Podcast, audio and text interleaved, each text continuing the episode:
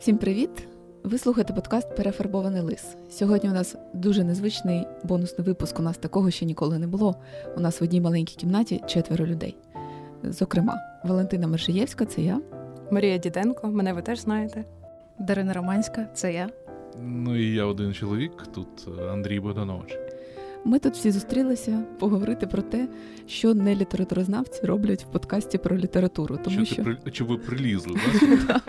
Насправді я коли прочитала опис, ну обкладинку вашого подкасту, і там було написано Дарина Романська, не літературознавиця. Ми такі о, є такі люди. О, клас. наші люди! Все, нам треба зустрітися, і оцей день настав. Так, е, Дар'я і е, Андрій, вони ведучі подкасту Шева, Леся і Франко. Ми дуже е, раді такій колаборації, тому що я насправді слухала перефарбований лист ще до того, як почала цікавитися українською класичною літературою. Тобто, я пам'ятаю, як я слухала радіо НВ, там було включення. Про перефарбований лист, і я така мм, щось в цьому є. Пам'ятаю, я поверталася додому і слухала епізод про м, про мавку якраз. А чому мавка? Mm. Бо крім лісової пісні, я більше нічого не знала на той момент. А вже після цілої купи подій, яка відбулася е, з того часу, зокрема після повномасштабного вторгнення, початку його, то поступово-поступово і я стала активно цікавитися, зокрема класикою українською. І я дуже панікую, коли е, заходить мова про наш подкаст е, саме з літературознавцями. В мене є таке враження, що вони думають, що я оскверняю їх діяльність. Це тому, що психологічна травма ще з університету і школи, я так розумію. А так, що, що за травма? Звідки? Ого, мені здається, жодного епізоду не вистачить на це. В школі ще плюс-мінус це було комфортно, але це було неефективно. Тобто згадати, що я знаю з української класики зі школи, ну, певно, лісова пісня Маруся Чурай, і то критика або хрестоматія. Все. А ось е, з університетом було складніше. Я пішла вчитися на журналістику. Була переконана, що я прийду, ми будемо одразу знімати, записувати інтерв'ю, робити ток-шоу. Ну, е, словом, що ми будемо просто міні-BBC створювати. А нас е, зустріли з таким: ну, давайте почнемо з фольклору. Ну, словом так, я одразу пішла працювати на місцеве телебачення. У зв'язку з цим мало відвідувала пари. У зв'язку з цим викладачі дуже сердилися на мене, що, звісно, було заслужено. Але ось все, що стосується якогось такого академічного підходу і глибоких знань, в мене досі викликає паніку. Ну, типу, я одразу відчуваю себе на своїй тарілці. А потім ще е, швиденько дорозкажу, з чим пов'язана травма. Був такий момент, коли я написала: ні, ні, давайте це залишимо все. Ось.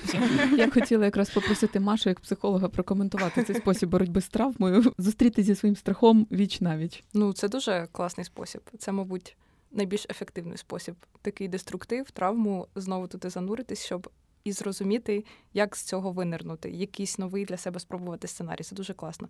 Насправді, те, що ми не літературознавці і робимо не літературознавчий подкаст, нам розв'язує руки з валею. Ми можемо робити все, що хочемо. Ми завжди е, про це думаємо дуже позитивно, і тому ми робимо бонусні випуски. Якраз запрошуємо починали з того, що запрошували людей, літературознавців, які вже давно в цій сфері, які розуміються, які пишуть, які аналізують, щоб була така повна картинка, тобто аналіз з боку людей, звичайних людей, які цікавляться літературою, культурою, психологією, в тому числі, і щоб це доповнювалося такими академічними знаннями. Але ще цікаво. Запрошувати людей, у яких є схожий досвід з літературними персонажами, е, які проживали якісь схожі відчуття, і дивитися, наскільки українська література відгукується зараз в актуальному світі. Да, мабуть, найяскравішим для мене був бонус, коли ми записували з представником спільноти анонімних алкоголіків, і він коментував е, твір Хіба ревуть волекі Аслаповні про О, Чіпку да. як про алкоголіка. Це було дуже цікаво. Прикол. Да. Це прикол. А в мене є така.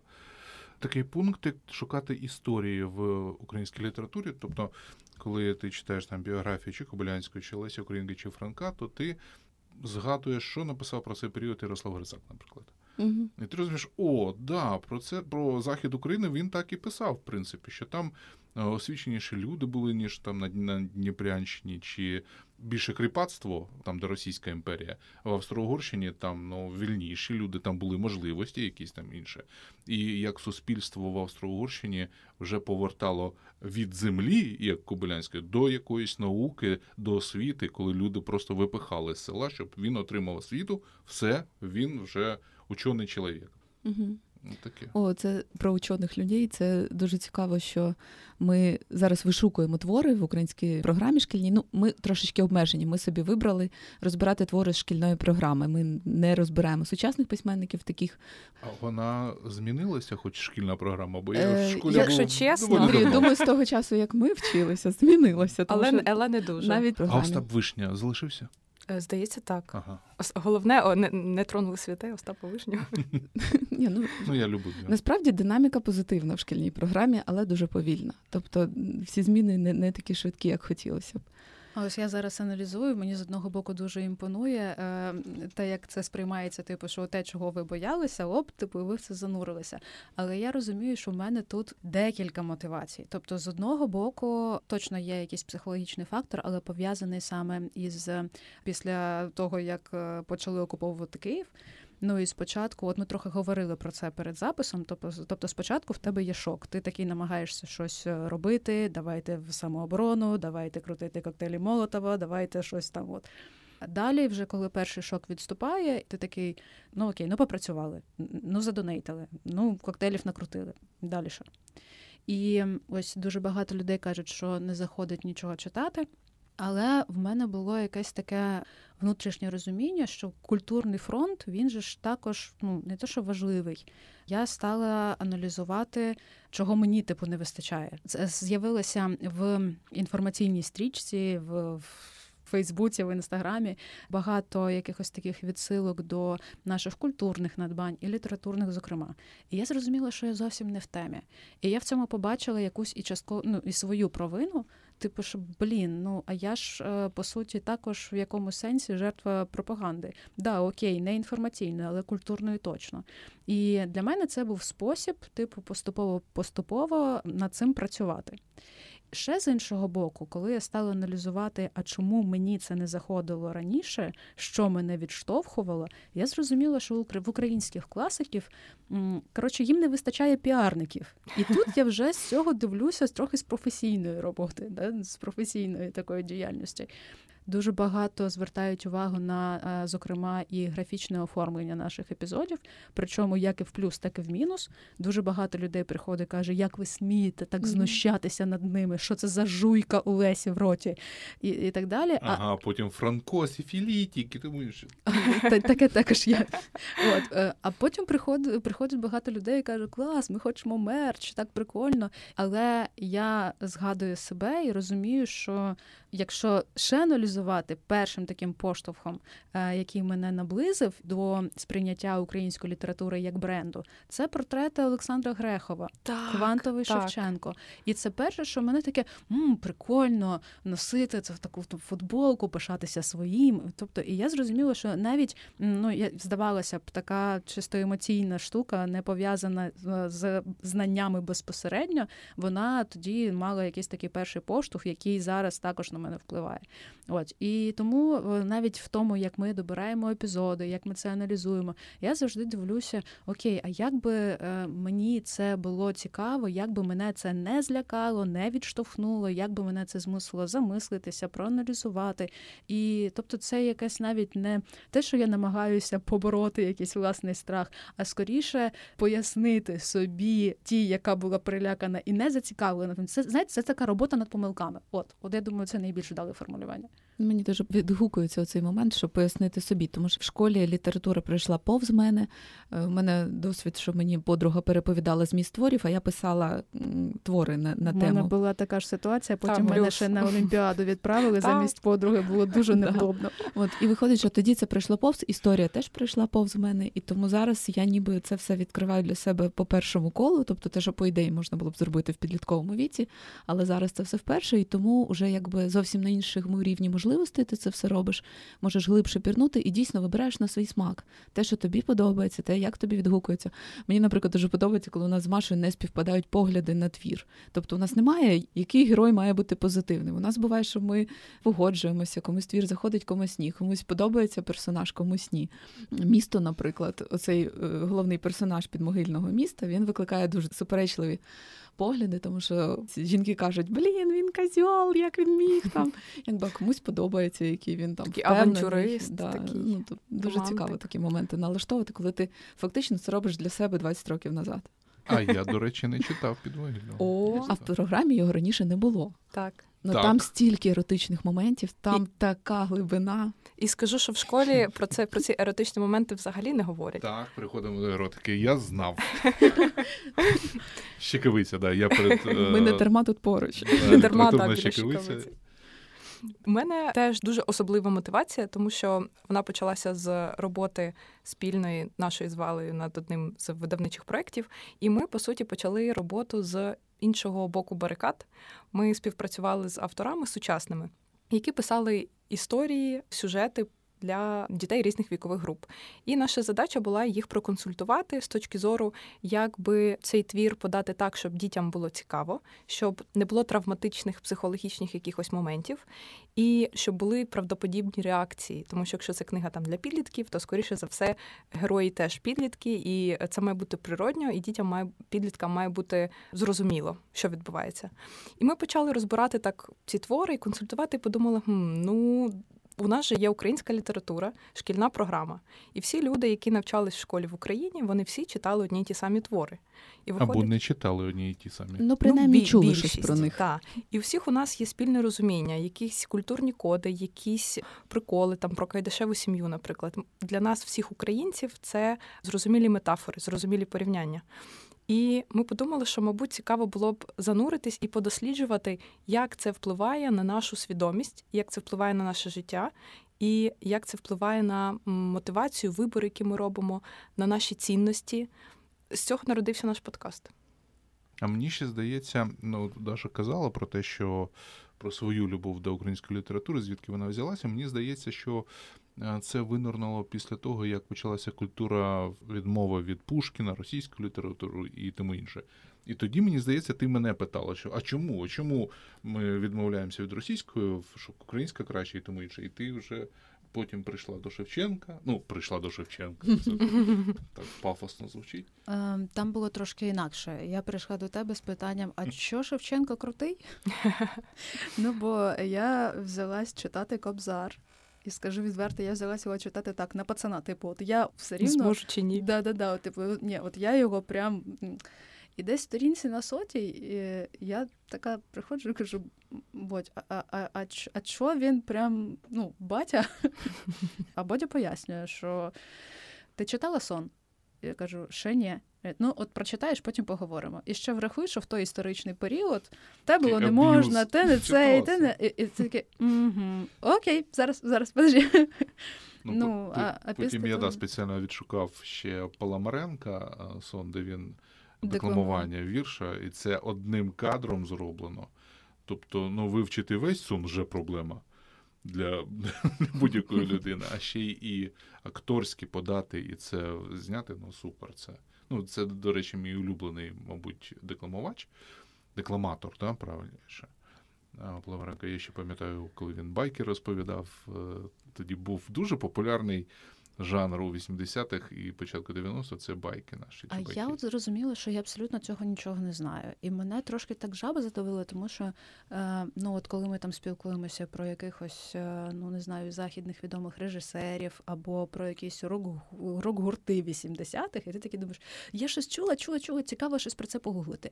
І тут я розумію, що а про того ж Паламаренка.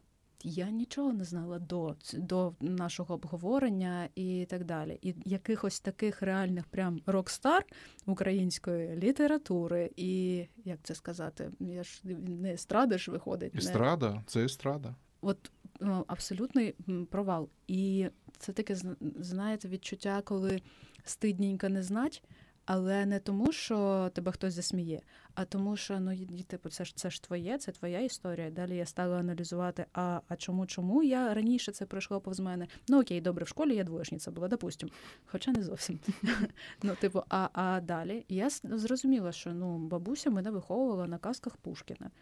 Тут я вже прийшла і спитала, а а, а чо, чо Пушкін мудак? Таке можна казати? Можна. Е, от, Обговорили. Далі я стала аналізувати: ну добре, ось цей період дошкільний, з одного боку Пушкін, з іншого Простоквашина. От, Далі.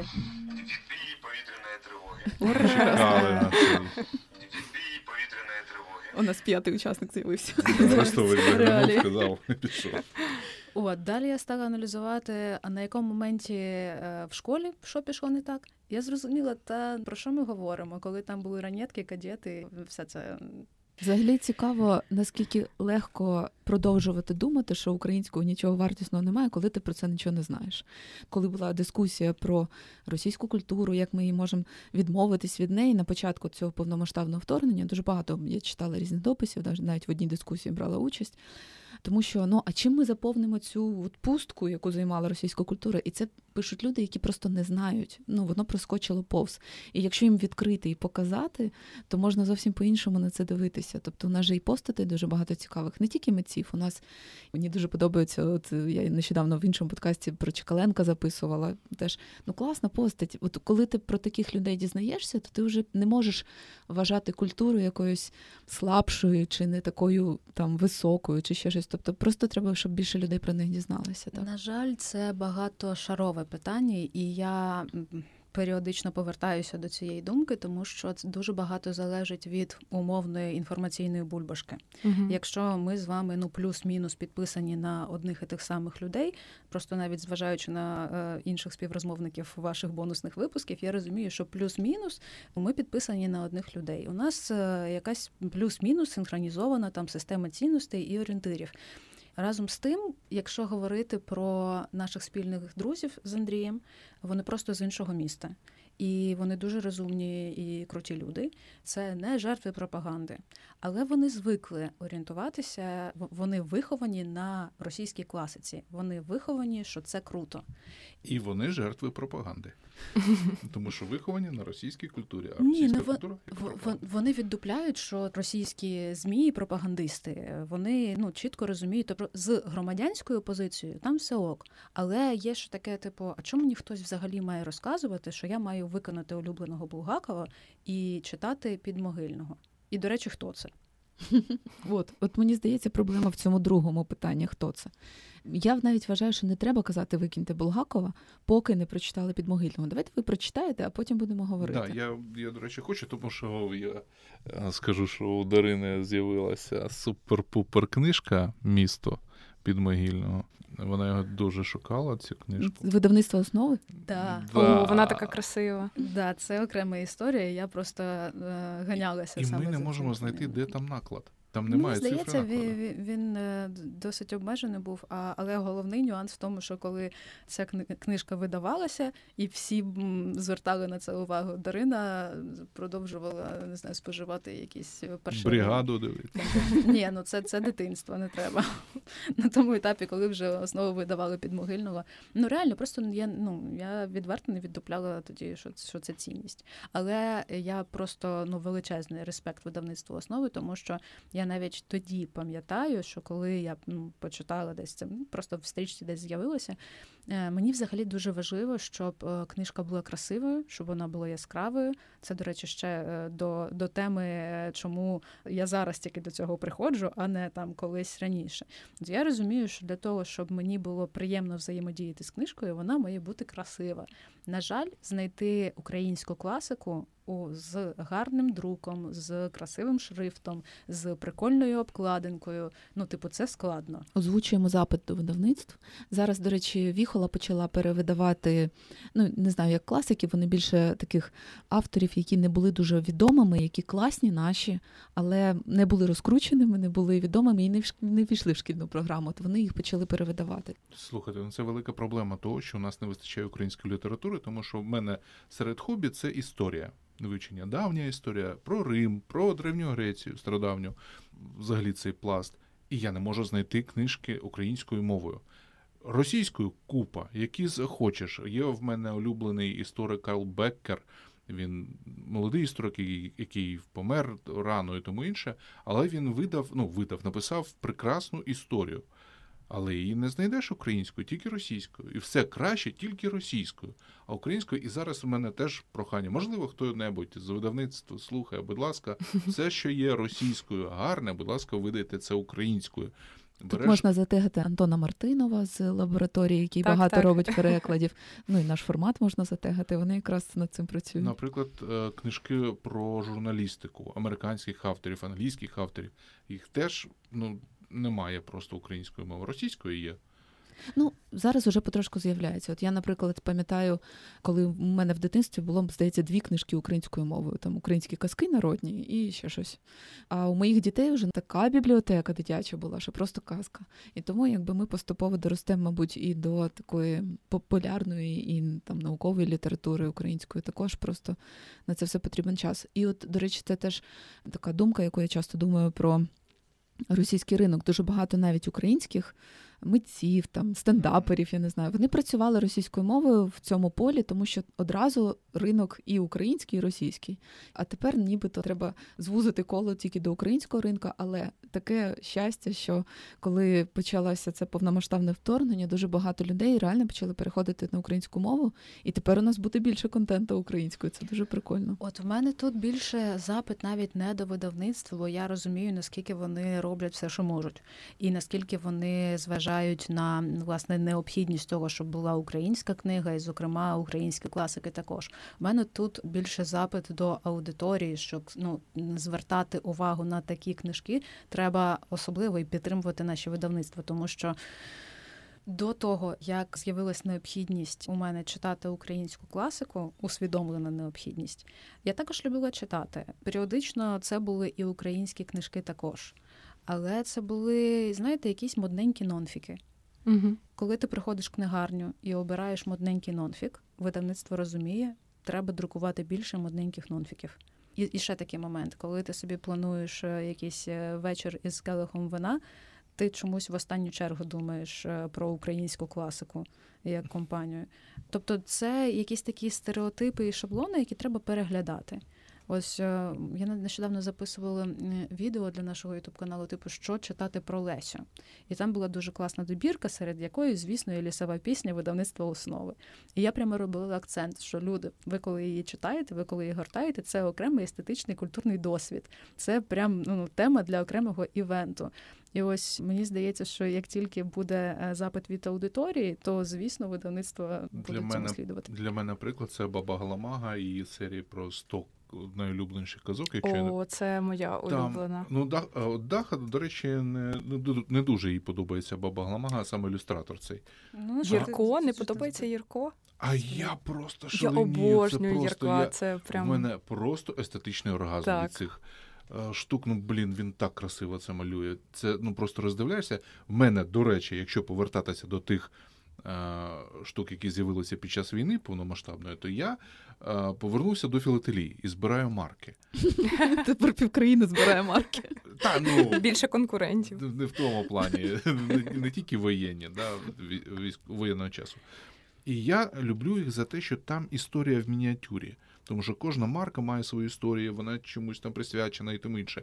Тут теж оці е, ілюстрації нагадують марку, коли ти роздивляєшся, а там такі такі детальки, такі хочеш ти побачив цю детальку і вже радий, що ти зрозумів задум ілюстратора. Ілюстратор буде задоволено посміхатися, коли тебе побачить, і ти йому скажеш про це.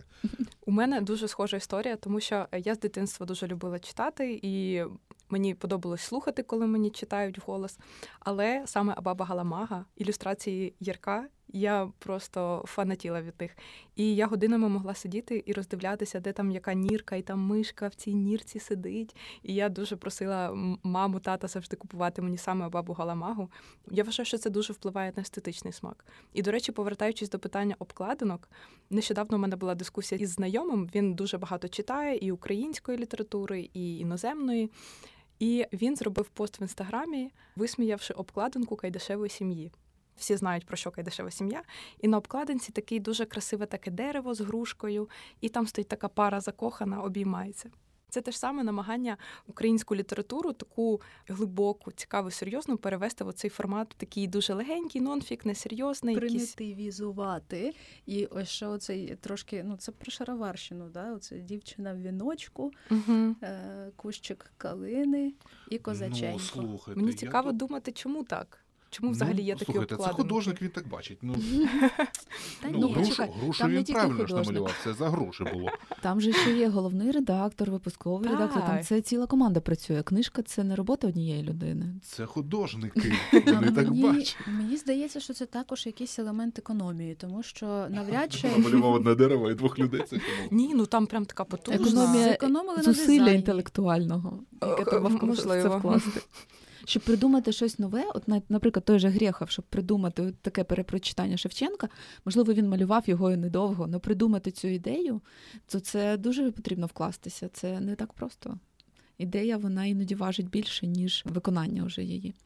Е, Я, до речі, хотіла повернутися до думки про те, що треба, щоб люди перечитували, і тоді вони будуть відкривати для себе нові прошарки. Але читання, будемо відверті, воно не є надзвичайно популярним дозвіллям, особливо серед молоді і підлітків. Просто так казати, читайте класику, ось вам класна книжечка, воно може не спрацює. Але якраз те, що ми робимо, коли ми робимо подкасти, якщо будуть з'являтися якісь відео, мені дуже подобається, як працюють зараз різні букблогери, які ведуть свої інстаканальчики там і розказують про книжечки. Оце може спрацювати, тому що це мова зрозуміла людям. І у нас уже неодноразово було, коли люди писали: ми після вашого випуску перечитали цю книжку, і це так класно. І я б ніколи не, не сподівалася таке відкрити, тому що шкільна програма вона має один підступний момент. Більшість же книжок написані не для дітей. От те, що вивчають в школі, Так. вони мають іншу цільову аудиторію. Мгм. І діти, звісно, роблять зусилля над собою, намагаючись це все прочитати, але вони не можуть це все зрозуміти. І от останній випуск, який ми розбирали з Машою передостанні, про три зозулі з поклоном, це про це по- новела Тютюника про дуже такі зрілі стосунки. Підлітки їх, в принципі, не можуть зрозуміти. І виходить, що коли їх в школі комам так от проскакують, воно ні, не лишає ніякого сліду. Але якщо ти в зрілому віці це перечитуєш, то це настільки багато насолоди дає. І от якщо ми можемо перечитуючи самі, привідкривати ці двері і комусь захочеться, оце буде дуже класно. Так, хто це в шкільну програму впихує тоді? А ми, ми знайшли цих людей. Так. Ми почали з того, що ми е, шукали, хто це робить. Є комітет з якихось поважних е, людей, Дипломованих дипломованих освітян. які робили цю програму і кожен рік її, грубо кажучи, перезатверджують. І е, в цій програмі є зміни. Зміни не завжди вдалі, але якщо там якийсь треш, типу Федька Халамитника, який калічить кожне нове Почекай, його ще вивчають. Так, його ще досі вивчають, Холодник досі І насправді про будь-який складний твір можна говорити з дітьми, але, на жаль, вчителів не навчають, як говорити про цей складний твір з дітьми. Оце мій основний запит. Поясніть мені, чому вони круті. Ось коли ми записуємо про когось епізод, я ну, починаю дивитись, окей, можливо, я навіть зараз не можу осягнути всієї глибини цього твору. Неважливо чому, тому що не маю часу, натхнення, просто не, не маю можливості відреф- відрефлексувати усі деталі. Але я хочу, щоб в мене в голові залишилося чим умовно там Кобилянська крута, чим вона відзначилася, чим вона була революційною для того часу. І от, власне, мені було б достатньо, аби мені в школі просто сказали, що це просто феєрверк і must-read. Навіть якщо ти зараз цього не віддуплиш, то знай, що до цього треба повернутися. Тому що для того часу раз, два, три, чотири, п'ять це було просто ось fantastic. А так, щоб для удовольствия, можеш поки Меланхолійний вальс почитати. У нас, до речі, один з найбільш поширених да, постів в інстаграмі це пост з фактами про життя письменників. І там такі факти. Я особисто сама про них не так давно дізналась. Наприклад, там про те, що Шевченко був модником, і ця смушева шапка це просто його якби антураж, і це свідомий його вибір, свідомий образ. Це не означає, що всі люди так ходили. Він любив епатувати і був готовий е, вкладати величезні гроші на те, щоб купити новий плащ. Або там, що Сковорода він взагалі дуже органічно вписався в сучасні реалії, бо він був такий хіпстер, е, гедоніст, е, пив вино, пармезан їв, грав на А хейтери, хейтери до вас приходили. Як ви смієте? Насправді, Сковорода жодного і хіпстер. Ну, я вам Хейтерів у нас не було, але нам може, поки не було, скоро прибіжать. Ну шкільні вчителі кажуть, що таке не можна дітям. Куди ви до дітей з розмовами про секс, наприклад? Я була так здивована. Ні, ну про секс ніхто ніхто претензій до сексу не висував. Ну принаймні поки що мало часу пройшло від епізоду про Кобилянську. А от ем, щодо якихось закидів, я пам'ятаю, що десь може два чи три епізоди було, і чоловік моєї подруги каже: Та ви сміливі люди, типу, ось е, так говорити про класиків. Ну, типу, я розумію, що в цьому є якесь е, ну, бунтарство, новий погляд, але ж е, ну, так багато людей будуть вважати, що це якось так недбальство, якесь таке, чи ну, реально, типу, висміювання. Я так здивувалася, думаю, що, що смішний, чи що? Типу, ну хто ми, ми дуже поважно все навпаки популяризуємо. І от тільки з'явилося більше переглядів, от якось тільки більше почала рости аудиторія. Йолки-палки, люди, я вам реально кажу, на де де СБУ, ви ДРГшники, не можна так знущатися. Ну і і все все в цьому напрямку. І е, просто от саме те, про що ви говорите, такі такі формулювання, що там вони були модники, Шевченко ром любив випивати, в нього вухо було проколоте. Ну да, як це ви корелюється. Ви я... домалювали йому сережкою окуляри. З радянських часів я пам'ятаю про Шевченко. Шевченко Тарас Григорович, да, він молодець, він наш батько, але він же ж він же ж пив, він алкоголік. Думаєш, ну в мене так у мізках А тепер це такі... називається гурман естет. Я для я, я для себе десь І дегустатор. років 40 я ну, зрозумів, мені розповіли, що він пив ром. І mm-hmm. я Ого! В 19 столітті. Він такий. Так це непоганий алкоголізм, слухайте, пити ром. Алкоголіки не мають грошей на ром. Я розумію, що ну, блін, він вхож був, так би мовити. Вище що він там. Ні, ну Він академіком був найбільшою академією мистецтв в імперії, в якій він був. Це звання, він реально був в світі. Він жодну прем'єру в театрі не пропускав. У нього гарне життя було. Ну і наскільки я знаю, то в Петербурзі він теж я не скажу, що він був гуляка. Зажигав. Ну, слухайте, ну. Але я хочу сказати, що я насправді я е, дуже рідко відповідаю на якісь такі закиди. Е, ну, хіба що там буде щось прям дуже провокаційне, або те, чому хочеться заперечити. Зазвичай це просто огульні е, обурення. Але я насправді вбачаю, що саме такі люди відлякують інших людей цікавитися і відкривати це. Тому що навіть в мене була така ситуація, коли е, я просто написала постик у Фейсбуці, типу, порадьте, що почитати з української класики, і бажано щось таке, типу, що ну. Прямо must-must. Ну, бо маю час і натхнення, і хочеться щось трохи заповнити білі плями, е, порадьте, з чого почати. Я пам'ятаю, коли прилетіли повідомлення, типу: ну, нарешті. Попросиналися. І було краще пізно, ніж ніколи. Читати не перечитати.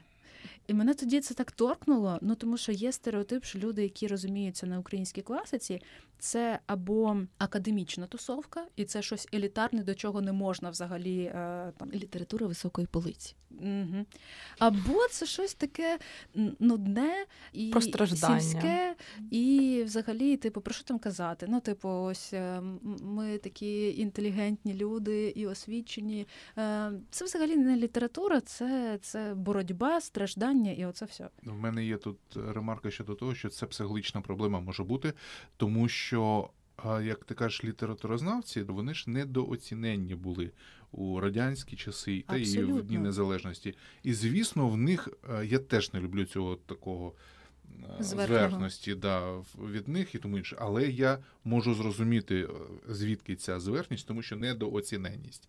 І вони хочуть, ну от тепер ви будете цінувати тим, що ми все життя робимо, все життя це робимо і нічого не не отримуємо за це. І ніхто не цінує цього. Знаєте, я хотіла б поділитися, що ми намагаємося паралельно робити ще таку приховану місію. Ми намагаємося показувати іншу культуру дискусії, от в коментарях.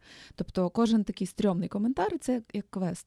Треба придумати таку відповідь, щоб показати, як можна по-іншому на це відповісти. І я намагаюся побачити максимально позитив, який людина хотіла вкласти в цей коментар. От для чого вона мені це каже? Навряд чи для того, щоб показати мені, що я не обізнана. Мабуть, хоче поділитися своїми знаннями, своєю цінною інформацією. І я відповідаю як на це. Тобто... Я дуже за, за за, такий підхід, і насправді я дуже е, ну я завжди визнаю, коли ми допустили якусь неточність. О, Наприклад, я а, бувало таке, що там або рік обмовились е, на 50 або років ім'я. плюс, або ім'я переплутали. І буває, і я реально тішуся. Це значить, людина настільки уважно mm, слухала, так. що вона почула різницю. Ну не той рік названий, mm-hmm. або Остап і я переплутав Яків Ярослав Франко. От, оце, типу, щось щось ну співзвучні імена переплутали, і значить, людина настільки освічена, і вона настільки уважно слухала, що вона це зафіксувала і написала: тут взагалі жодних спасибі, дякуємо, що ви так уважно слухаєте і в захваті від ваших знань. Але коли реально ну це тебе ДРГшницею називають ФСБ профінансованою, то ти розумієш, що там нема з ким продовжувати діалог. Але що стосується реально е, людей освічених, бо оскільки я дуже часто використовую суржик у наших подкастах при тому, що роблю це не не тому, що я вважаю, що це так класно, весело і задорно, ну типу як зараз. А тому, що я працюю зараз над своєю українською, і для того, щоб звучати ну, органічно для того, щоб донести навіть не стільки фактаж, скільки свою емоцію, ну воно в мене проскакує. І коли мені чемно роблять зауваження, я кажу, вибачайте, російська це як матюки. Я намагаюся без них, але іноді проривається. От, але буває, що ще приносять е, там просто перелік з тайм-кодами, де відмінювання oh, wow. неправильне. А це І... у вас уважні слухачі, слухайте.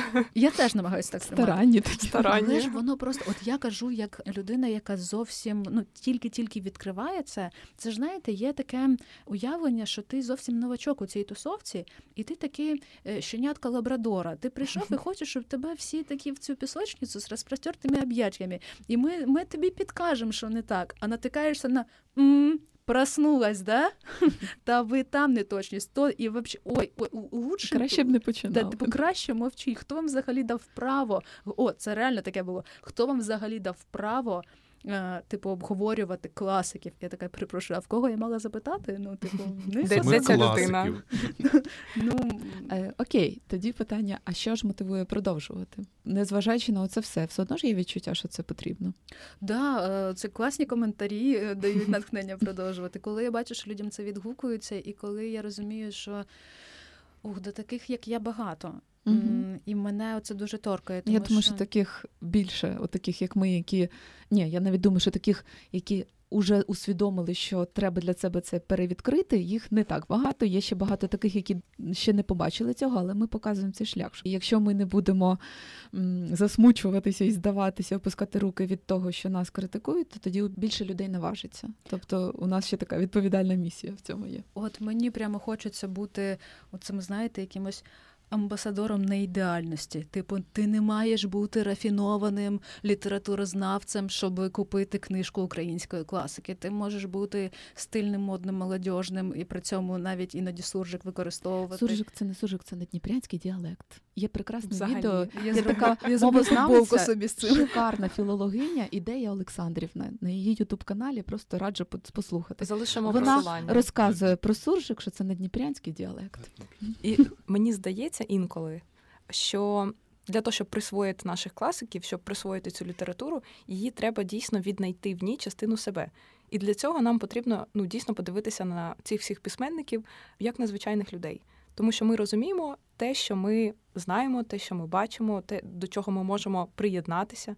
І в російській літературі там таке бронзування, звеличування, якесь на поличці ці всі класики стоять, і там тільки так треба дивитися на цей твір, і всі поділяють цю думку. І мені навпаки подобається, коли у людей абсолютно різні думки про одного і того самого письменника. Я теж.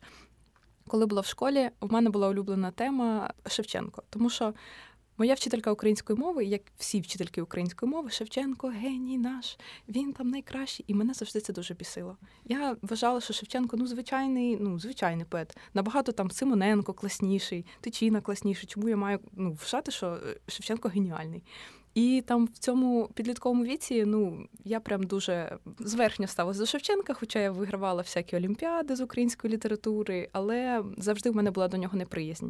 І лише згодом, от зараз, коли ми його перепрочитуємо, коли почався цей тренд на сприйняття класиків як е, звичайних людей. Подивитися на те, в якому історичному просторі вони зростали, творили. Контекст що... Так, так дізналася більше про контекст і про ці факти, які замовчувались. То голий портрет, голий портрет. Да, да, да, да, про це все. То він став зрозуміліший. І я зрозуміла, чому його вважають генієм. Ух, слухай, ти тільки що це сказала, і мені така думка прийшла, що оце от обронзовіння класиків, воно дуже властиво ієрархічному суспільству, і воно логічно вписується в Росію, де таке суспільство. Нам це менш притаманно, ми схильні до горизонтального суспільства. Тому нам оце сидіти з ними в одному колі, з класиками, не класиками, набагато комфортніше. І ми цього прагнемо, і власне це і шукаємо. Я люблю порів... не те, що порівнювати, уявляти, як вони в сучасному світі, ким би вони були, як би вони жили. Чи знайшов би себе Шевченко? Я думаю, що знайшов би. А чи Кобилянська б себе знайшла, чи Леся Українка, ну і і, і так і так далі, і, і тому подібне. Я думаю, що складніше би в сучасному світі було таким ідейним комуністом. От ну, у нас же є теж е, класики, ну, які же, да, це були пласт їм би складніше. А от ті, хто були в 19 столітті, Коцюбинський, Кобилянський, Леся, вони всі дуже класно би вписалися. Карпенко, угу. Да. Ну, мені ще дуже подобається. Ну, по-перше, щодо Кобилянської, це свіжа інформація, що я дізнався, що вона писала сценарій, кіносценарій і любила кіно. Ого. І я так, ого, серйозно, да? Вона відправ... вона відправила свій сценарій в німецьку кіностудію. Ну там щось не прийняли. Я не знаю, чому не прийняли німецька кіностудія, і що це забула за німецька кіностудія. Ось, але ну, сам факт прикольно. Так само, до речі, цікаво перепрочитувати, перепроживати українську класику через театр. Це я за себе кажу. Я обожнюю класичні вистави, там Наталку Полтавку. Я колись була в театрі Заньковецької на Назар Стодоля. І це прям нове якесь звучання, і ти маєш змогу більш глибоко прожити оці емоції, які автор закладав.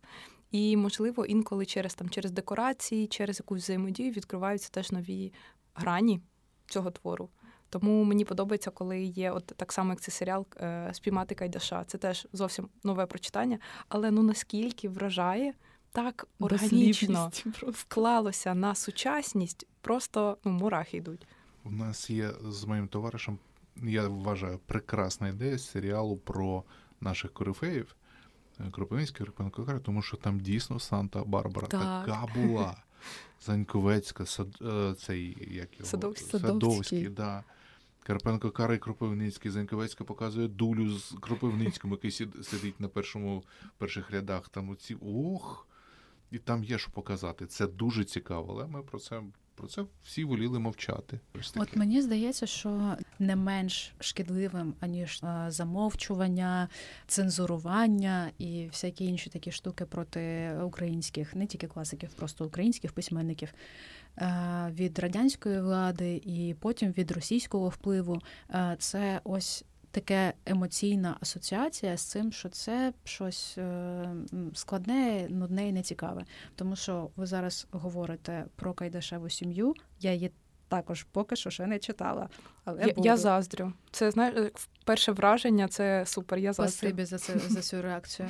Про Кропивницького, Карпенка Карого і так далі. Я мільйон раз була на хуторі Надія, слухала цю екскурсію і автоматично її завжди сприймала та боже мій, так коли вже можна буде звідси поїхати? Бо це по роботі зазвичай було. І ось зараз, тобто, е, ключове, що в мені змінилося, це ставлення до цього. Тому що тепер я це сприймаю не як обізаловку, а як частину своєї історії, яку цікаво відкрити, щоб зрозуміти себе передусім і те, де ми зараз знаходимося, і власне той історичний період, хоч і трагічний, який зараз переживає наша нація. Я в цьому бачу ну величезний простір і для власних відкриттів, і для власної рефлексії. Але коли ось ти почав розказувати про те, що це потрібно екранізувати, там стільки цікавих дрібниць, я сиджу і думаю, боже, та хто це буде дивитися? Вона така воу-воу-воу, це це старі наративи. От і я і, і ось ось цей головний якийсь пунктик, який варто ну, власне це я про своє покоління говорю, тому що я думаю, що в нас ще багато відклалося від того, як це в школі подавалося. Якщо це якийсь офіційний захід, то тобі треба вдівати вишиванку і йти і говорити вірша, і говорити його з вираженням. І це завжди типу, та блін, та скільки можна, вже коли вже перерва, щоб звалити звідси. Тому да, нові сучасні інтерпретації і популяризація, те, що ви кажете. Бо для мене в якійсь мірі дуже добре спрацювали зі мною власне інстаграм, оцей букстаграм, подкасти також. І е, реакція, коли клас, нічого страшного, що ти не читала. Це для тебе буде таке потрясне враження, бо відкрити це вперше в уже в усвідомленому mm-hmm. віці. Я дуже тішуся таким реакціям. Вони мене прямо аж підтримують. Ти себе не відчуваєш е, неуком позорним. В мене є ще такий е, страх, мабуть, то що ми самі е, власноруч теж робимо бронзу з простих людей з того Шевченка. Тому що є приклад в Кропивницькому, там думали, як же називати дитячу бібліотеку, яка була присвячена Гайдару чи Гайдару. Я думаю, блін, та візьміть та назвіть Всеволода Нестайка. Uh-huh. Ну, кращого дитячого письменника українського я не бачив. Ні, вони назвали Тараса Шевченка. І тепер на вулиці Тараса Шевченка, біля гімназії Тараса Шевченка, біля пам'ятника Тараса Шевченка є бібліотека імені Тараса Шевченка. Це ми говоримо про центр Кропивницького, але я зараз доб'ю цю історію, тому що ми нещодавно там були. і Є пам'ятник Тарасу Григоровича Шевченка, за ним бібліотека Тараса Григоровича Шевченка.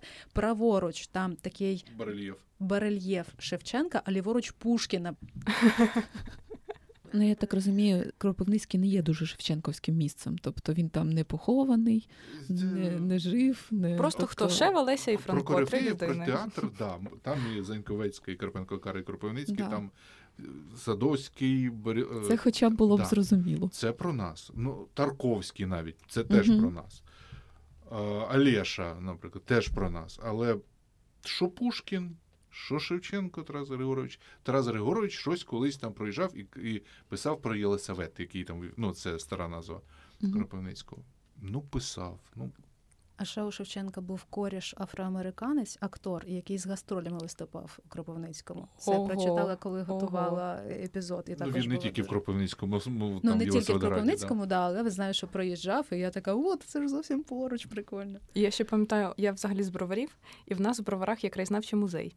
І там була ціла така експозиція присвячена Шевченку, і ми типу запитували: ну а що в нас же ну при чому тут Шевченка до броварів? І потім нас підвели під склом, розгорнутий кобзар. Е, там така прям ці рушники, така експозиція, і підкреслено одне слово: щось там про Катерину в броварах спочила. І такі, да, ось воно, ось. Перемога. Так, І виходить, що таке дрібне вискубування цих дрібниць створює відчуття, що ніби нічого іншого і немає.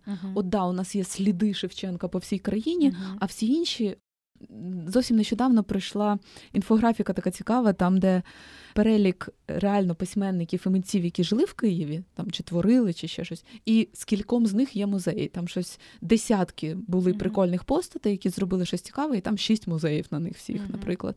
Чому ми настільки до дрібниць вкопуємося в ці три постаті і настільки ігноруємо все решту? Це дуже цікавий момент. Ну, бо це ще, ще нюанс брендингу. Ну, бо Шевченка знають всі, Лесю знають всі, Франка знають всі, ну і ще там е, є у нас там, типу, плеяда. А є, от я зараз навіть по собі суджу, я той історичний період, який ми зараз досліджуємо, ну, типу, це якраз там Пчілка, Кобилянська, Українка, десь там поруч же ж е, і Кропивницький, і Стефаник і так далі. І там є Кобринська. Угу. Я про Кобринську дізналася, ну, ось може, місяць тому. Але я розумію, що, умовно кажучи, епізод про Кобринську буде важче розширити, розтиражувати. Ну, тобто зараз плюс-мінус про неї вже дізнаються, але ті ж самі наші двадцяті. Я просто аплодую видавництво, яке це зробило. Це темпо, здається, зробила. Ось ця серія про наші двадцяті, тому що ну реально треба відкривати імена. Але я навіть по собі просто пам'ятаю, що коли я зайшла в книгарню з запитом Порадьте мені щось з класики, то я тягнусь до Кобилянської, бо я її, хоч зі школи, щось плюс-мінус пам'ятаю. А не можна про них казати ноунейми, да? Ну, типу, а ті, тих людей, яких я не знаю, і я така думаю, ну окей, я прочитаю цих 500 сторінок. Що мені це дасть? Тобто, умовно кажучи, тому і я думаю, що і робилось це навіть також про, про якусь трошечки меншу вартість. Бо, типу, ми будемо називати бібліотеку і музей іменом людини, е, про яку може там сотня людей зі всього міста, хоч щось щось знає, uh або ми назвемо та-да-дам, Шевченко. І тоді, типа, ми такі класні, бо там є. Три його відпечатка ноги. Оце, до речі, на що є велика надія на літературознавців, тому що да, ми можемо перечитати відомі твори і показати, що вони класні. Але вишукати ті твори, які були заборонені, цензуровані, просто непопулярні, не вписувались е, в бачення Радянського Союзу. У нас же дуже багато зацензуровано вже було потім. Оце мають зробити літературознавці. І виходить, що потрібні ці різні прошарки. Є угу. Люди, які фахівці, які можуть знайти скарби, потім треба передати далі вогник тим, хто зможе це пояснити простою мовою, зробити більш зрозумілим, передати далі, і так тоді воно буде поширюватися. Це в цьому плані дуже класний подкаст Олександра Мехеда, станція 451, е, і сезон про е, українську класичну літературу. І абсолютно неймовірно слухати про там того самого тютюника. Там ми знаємо всіх цих авторів, але якісь маленькі твори, які ніхто не читав, які маловідомі, які забуті.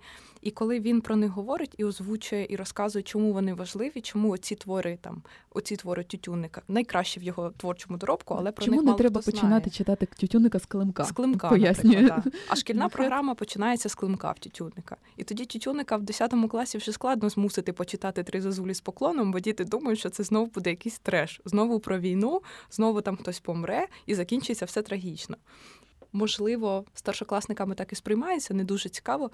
Якось цих письменників в школі подають дуже відірвано, якось шматками так закинули цей твір сюди, да, цей до речі, сюди. Не, немає систематизації знань, тому що ось я навіть по собі пам'ятаю, що так, е, вчора ми читали одного письменника такий твір, сьогодні ми читаємо другого. Шматок, і, причому да, читаємо. І воно сприймається, начебто вони всі десь в хаосі окремо існували. Я зараз, коли розумію, що це була одна тусовка, і бачу спільну фотку, на якій є і Пчілка, і Українка, і Стефаник, і Кропивницький, і там ще хтось, і ще хтось. І я така, типа. Uau! То це вони всі разом. А потім ще, коли я прочитала, що пчілка казала на Марко Ловчок, що вона, типу, погана кацапка, під е, яка вкра, вкрала ну, личину українського письменника. Могла на всіх, я так розумію. Я думаю, та, там був такий заміс. Ну тобто, коли вон виявляється, що вони дуже м, тісно між собою переплетені, я собі навіть зараз складаю таку такий графічок, типу, в які У валі є. Да, в які роки хто жив, з ким тусив і що їх поєднує. І ти тоді це реально сприймаєш як одну таку величезну, таку плинну історію, подібну на Санта-Барбару. Да. Mm-hmm. І це прикольно. В школі не стайко є? Є. є. Слава Богу.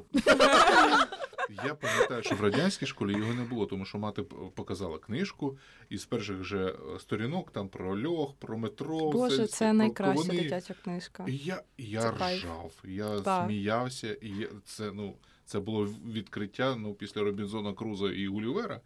То да, феноменальна книжка. Вона так. досі дітям заходить. От Прекрасно. при тому, що вже нема піонерів. Там навіть була дискусія, чи прибирати піонерів з Нестайка, тому що незрозуміло дітям буде і обговорювали лишати чи прибирати при перевиданні. Досі все зрозуміло. Я, до речі, пам'ятаю, як я з ним познайомилась, ну з його твором. Моя мама. Купила мені цю книжку, і вона була дуже велика, а я маленька, книжка велика, і мама така, ну давай я буду тобі читати там по розділу. І це був кайф. І я знайшла однокласника, який, якому теж батьки купили цю книгу. І ми з ним такі, так, клас, ну книжка просто відпад. І ми там по розділу нам батьки читали, і ми обговорювали, що там в цьому розділі нам сподобалось. І потім, коли раптом там це здається, восьмий клас, сьомий, восьмий клас, не пам'ятаю.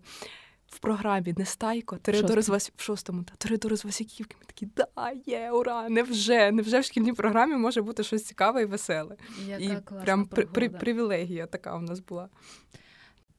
Мені здається, що це про користь і подкастів, зокрема, і про. Тобто, коли ти читаєш про українську класику в інстаграмі, коли ти бачиш це в добірці подкастів, це все якось наближає твою реальність до того, що це норма.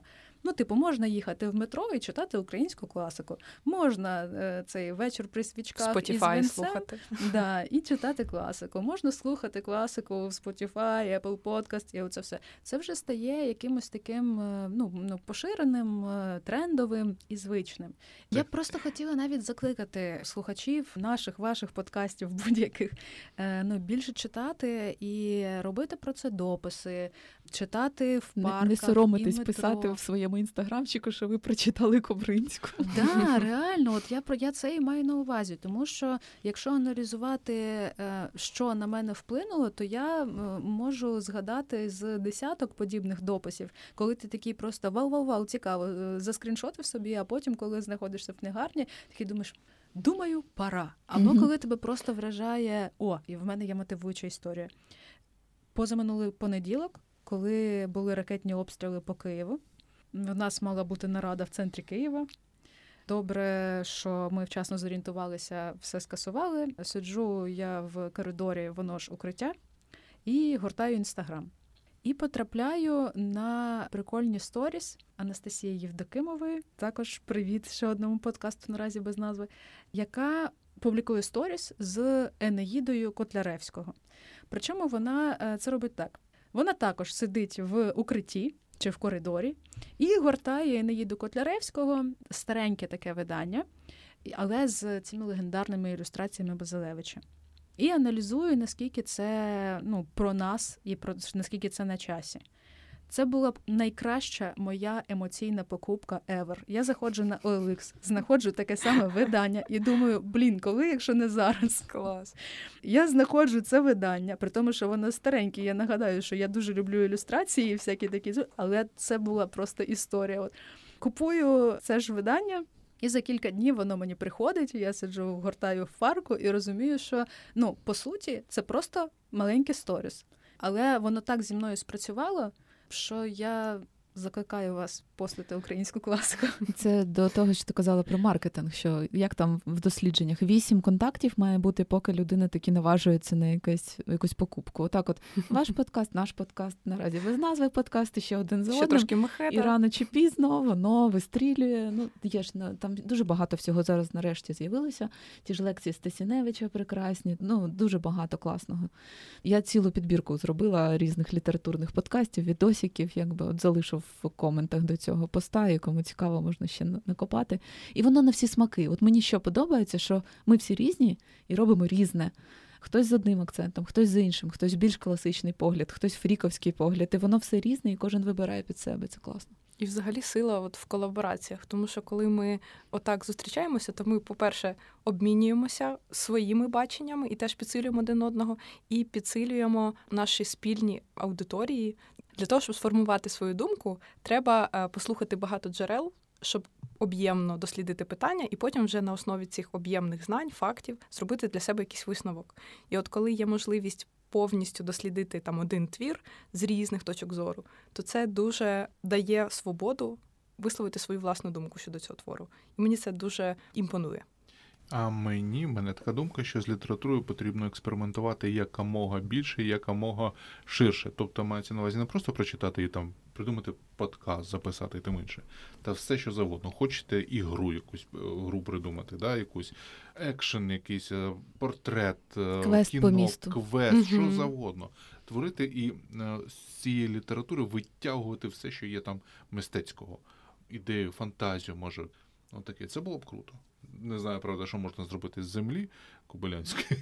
О, у нас, до речі, в планах Кобилянська Да, на, на цей сезон. Подивимось, Ага. що нам вдасться. А от про українку, я думаю, що там глибше. Хоча для кого що. Просто от коли ми говорили про ілюстрації, я зрозумів, що Руфін і Присилу я читав з телефону. Просто не з книжки, тому що я не бачив цієї книжки, я не знав про цей твір. А я би з задоволенням купив би, придбав би цю книжку, якби там були шикарні ілюстрації, і взагалі, якби я знав, що вона є. Угу. Тобто запит на перевидання класики в класній якості назрів. Почуйте нас видавці. Ну що ж, я думаю, на цьому можна закруглятися. Ми можемо собі запланувати зустрітися ще через там якийсь час після кількох сезонів ваших наших подкастів і порівняти, що з нами зробила література, як ми змінилися. Тому що ну дійсно проживання цих всіх сюжетів, е, які ми зустрічаємо в книжках, вони так чи інакше стають частиною нашого досвіду. Так, це правда, я дуже за, бо це такий спосіб ще і е, зрівняти годинники, то ви знаєте. Да, це прикольно. Ну, я тепер буду читати місто під Могильного і порівнювати з Булгаковим. Ми записали сьогодні чудовий бонусний випуск з Дарією і Андрієм, авторами подкасту Шевелесі і Франко. Хто ще не слухав, послухайте. говорили про мотивацію не літературознавців робити подкасти про літературу, про те, що нам дає перепрочитання літератури. Проте конструктивні коментарі допомагають на шляху до відкриття давно забутих класичних книг. Підписуйтесь на сторінки в соцмережах наші і подкасту Шева Франко. Шукайте перефарбованого лиса і Шева Франко на зручних для вас подкаст-платформах. І почуємось. Почуємось. Отакий подкаст, малята. Любі хлопчики і дівчата. Клас.